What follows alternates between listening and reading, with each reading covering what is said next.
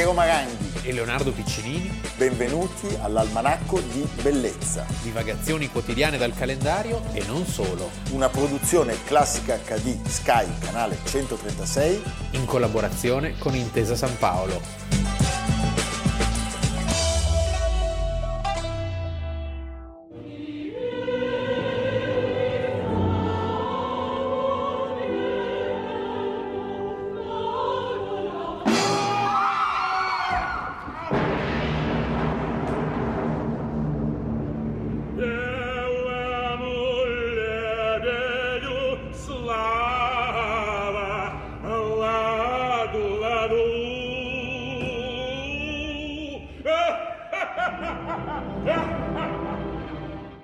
8 giugno, Almanacco di Bellezza. Allora, noi all'Almanacco di Bellezza abbiamo il compito di raccontare storie che non sempre coincidono con la bellezza, lo sappiamo, non vogliamo giustificarci in questo momento, vogliamo semplicemente eh, dirlo in maniera molto schietta che eh, ci sono delle scelte che vogliamo fare e la storia contiene in sé una bellezza. Questa è la storia, virgola, bellezza, si potrebbe anche dire. O la nostra aspirazione a, a, a non vedere diciamo, il ripetersi di alcuni episodi drammatici della nostra storia. L'8 giugno è un, un, giorno che ci porta in una bruttissima storia italiana perché 45 anni fa, 1976, 76, l'8 giugno è l'anno in cui muore il giudice Francesco Coco, assassinato a Genova, appunto l'8 giugno, dalle Brigate Rosse assieme ai due agenti della scorta, il poliziotto Giovanni Saponara e il carabiniere Antioco Deiana. È il primo omicidio intenzionale delle Brigate Rosse. Che cosa si intende per intenzionale? Si intende che Cocco non è il primo morto a causa delle BR, ma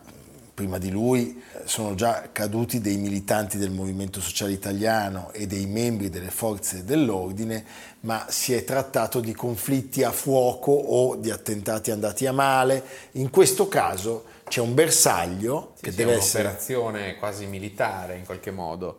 E sono, sono, anni in cui Genova è una delle città più violente d'Italia, è uno delle, dei centri del terrorismo, della lotta armata eh, ricordiamo che proprio a Chiavari nel 69 si erano dati convegno alcuni rappresentanti del movimento da cui poi eh, hanno avuto origine le Brigate Rosse e eh, Renato Curcio tenne un discorso elencando dei punti, una, cosa, una sorta di, di battesimo delle Brigate Rosse. Marcari,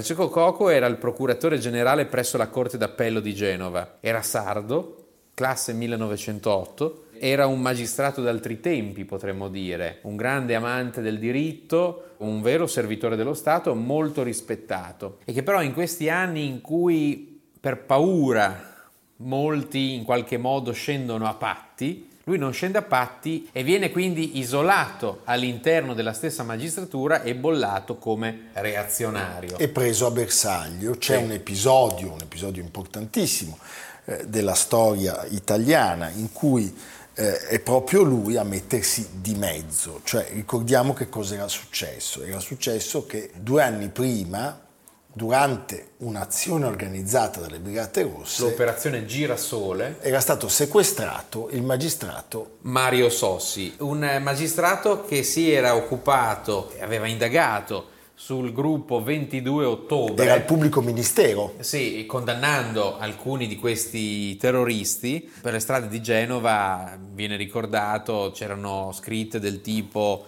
eh, fuori Rossi, dentro Sossi, Sossi fascista sei il primo della lista, Sossi sei nero ti aspetta il cimitero, cioè questo era il mondo di allora, diciamo, di sono, fatto... i primi, sono, i primi, tempi, no? eh, 1974.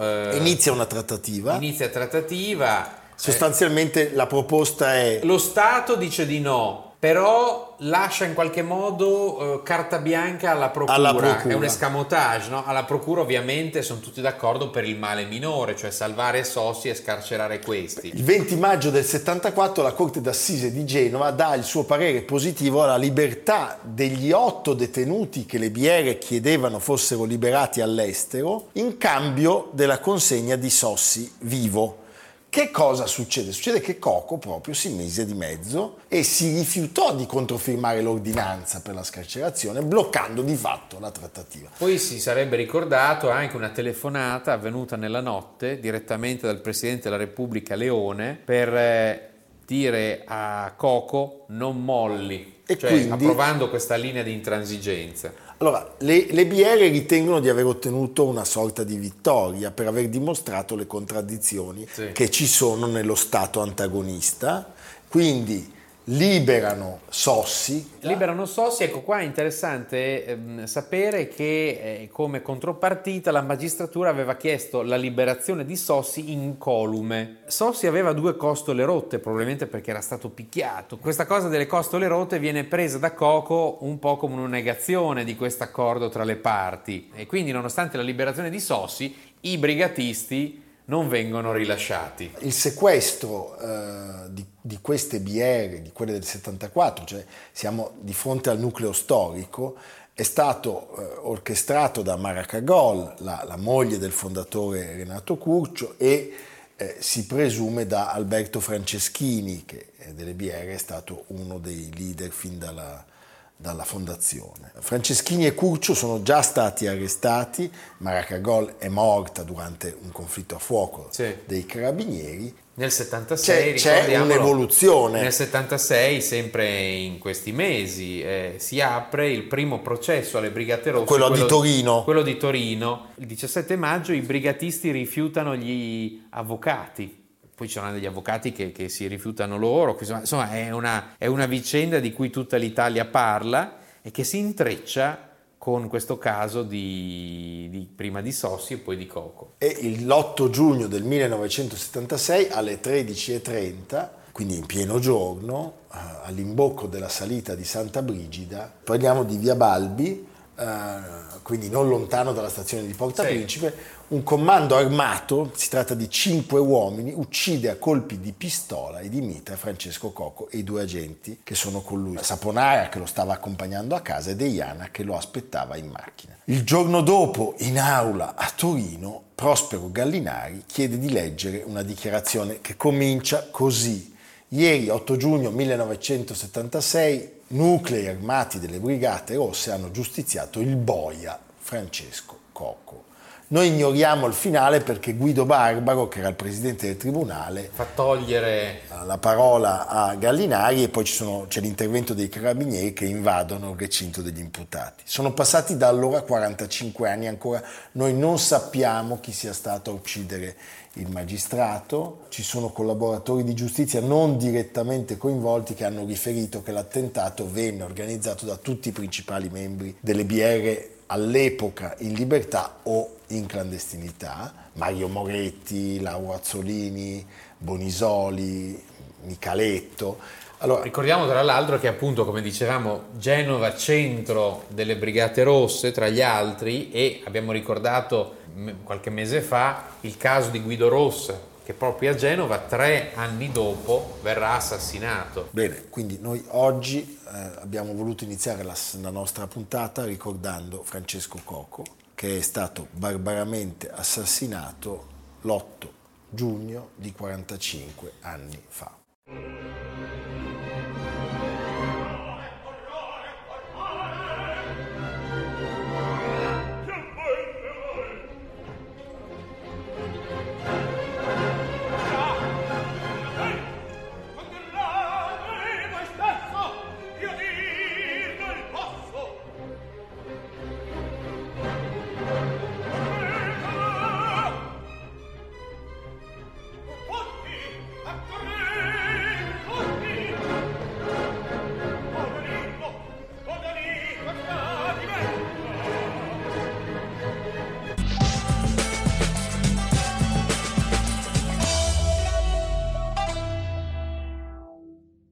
8 giugno 1949 viene pubblicato il romanzo distopico per antonomasia.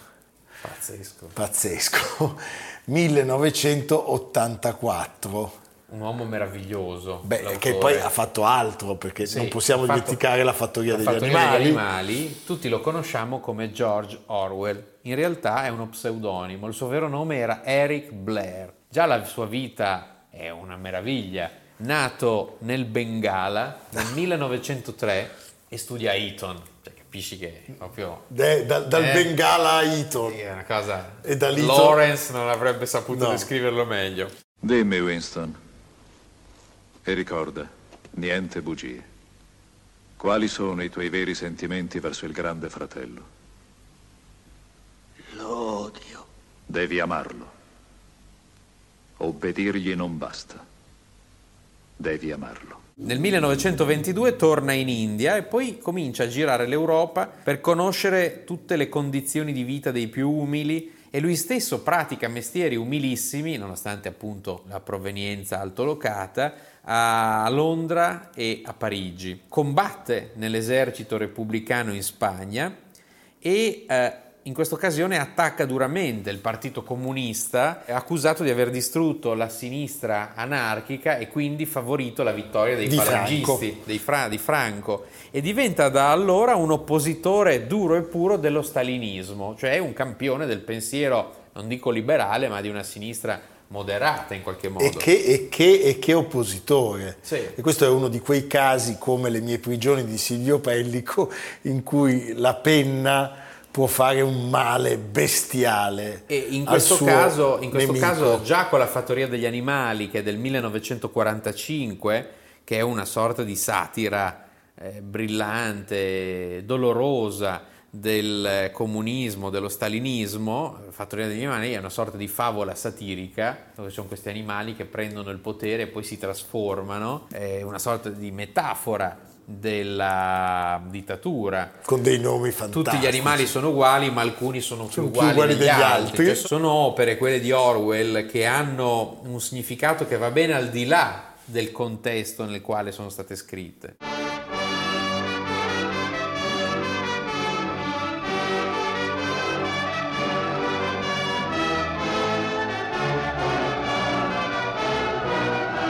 Questa sua capacità di osservare di essere così pungente, critico nei confronti del suo bersaglio, cioè dello stalinismo, ancora oggi sorprende, perché poi è come lui arriva all'obiettivo, cioè tutto il percorso è geniale. È quasi profetico, mi viene da Sì. dire. Si può adattare anche a nuove situazioni, perché se tu parli di grande fratello o di fratello maggiore, Sì, un po' tirato per i capelli, perché, Perché chiaro. le, le vicende a cui si riferisce sono, Sono di ben, altra, certo. di ben altra. Però certamente il fatto che appunto sia un'opera che vale in eterno, che sia valida in qualunque stagione della vita, il capire della Verità. Sì. Se pensi anche al nostro amico Antonio Albanese, quando lo mette in Certo. scena, 2 più 2 fa 5 perché il piano quinquennale deve essere raggiunto in 4 anni. È una- un testo che eh, per fortuna è, è stato anche adottato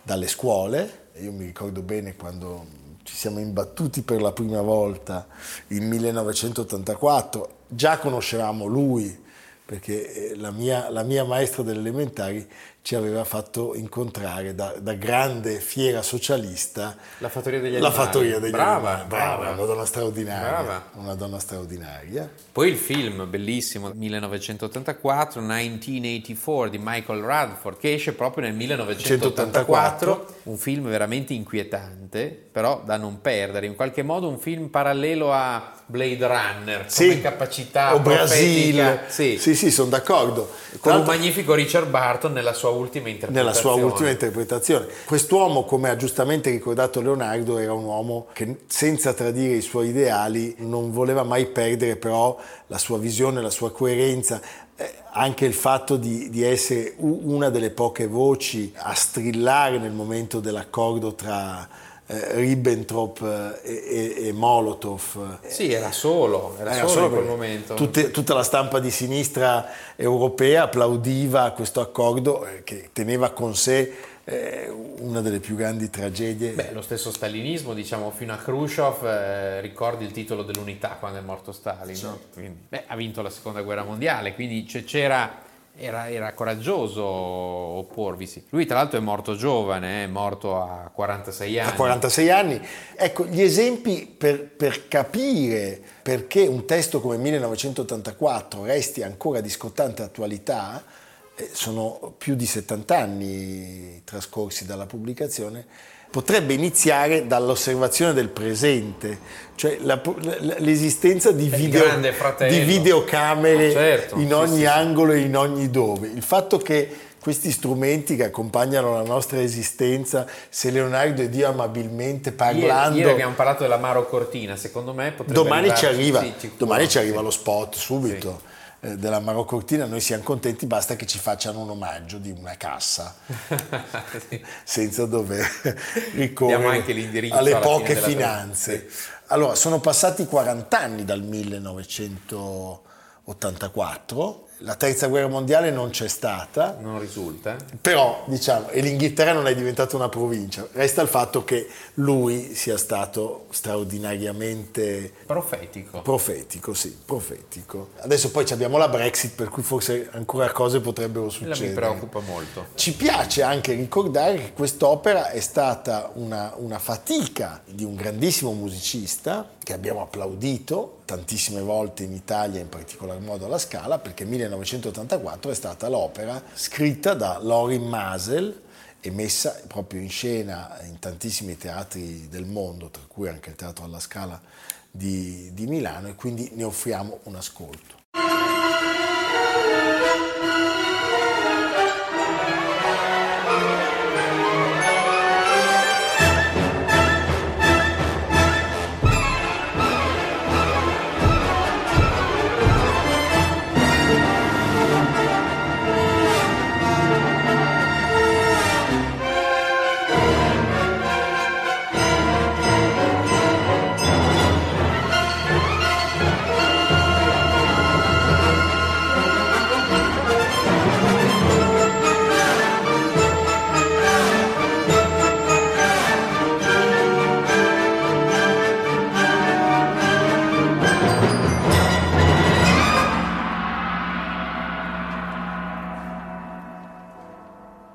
Perché consigliamo al pubblico di riaffrontare questo testo? Cioè, in 1984 l'evoluzione del protagonista va di pari passo a quella dei testi che scrive e che legge. Cioè nei primi capitoli c'è una vera e propria retorica da rotocalco di propaganda e poi successivamente arriva... Sì, questo, clan, questo, clandestino... Pian piano sì. il nostro Winston arriva a compiere degli atti eversivi, eversivi nel più assoluto silenzio segreto. C'è il diario nell'angolo sì. buio eh, del suo appartamento nascosto dall'occhio appunto della telecamera del grande fratello. Questo mondo goffo, fantastico. Un mondo da incubo. Da incubo. Forse questo ci fa pensare che anche qua secondo me ci stanno osservando. Ecco. Eh, ascoltiamo un passaggio ancora dall'opera di, di Loren Maser.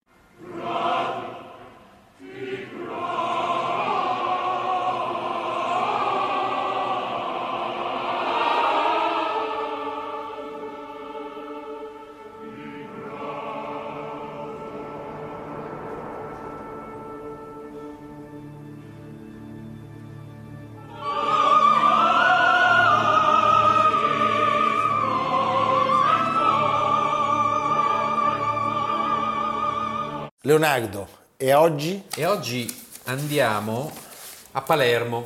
Oh. A Palermo perché ha riaperto questo edificio di cui tanto si è parlato, Palazzo Butera, comprato da Francesca e Massimo Valsecchi pochi anni fa, è completamente restaurato, aperto al pubblico, arredato dal pian terreno alla vista sui tetti e sul mare della città, l'osservatorio privilegiato di Palazzo Butera è da oggi fruibile con una nuova guida, sale, collezioni dall'antichità a oggi Gilbert George, Tiffany, Fabergé, Tremble, c'è di tutto di più. Se vi capita, se siete a Palermo, andatelo a vedere assolutamente. Andiamo, andiamo con grande Palazzo gioia. Butera. Butera. Evviva. Evviva.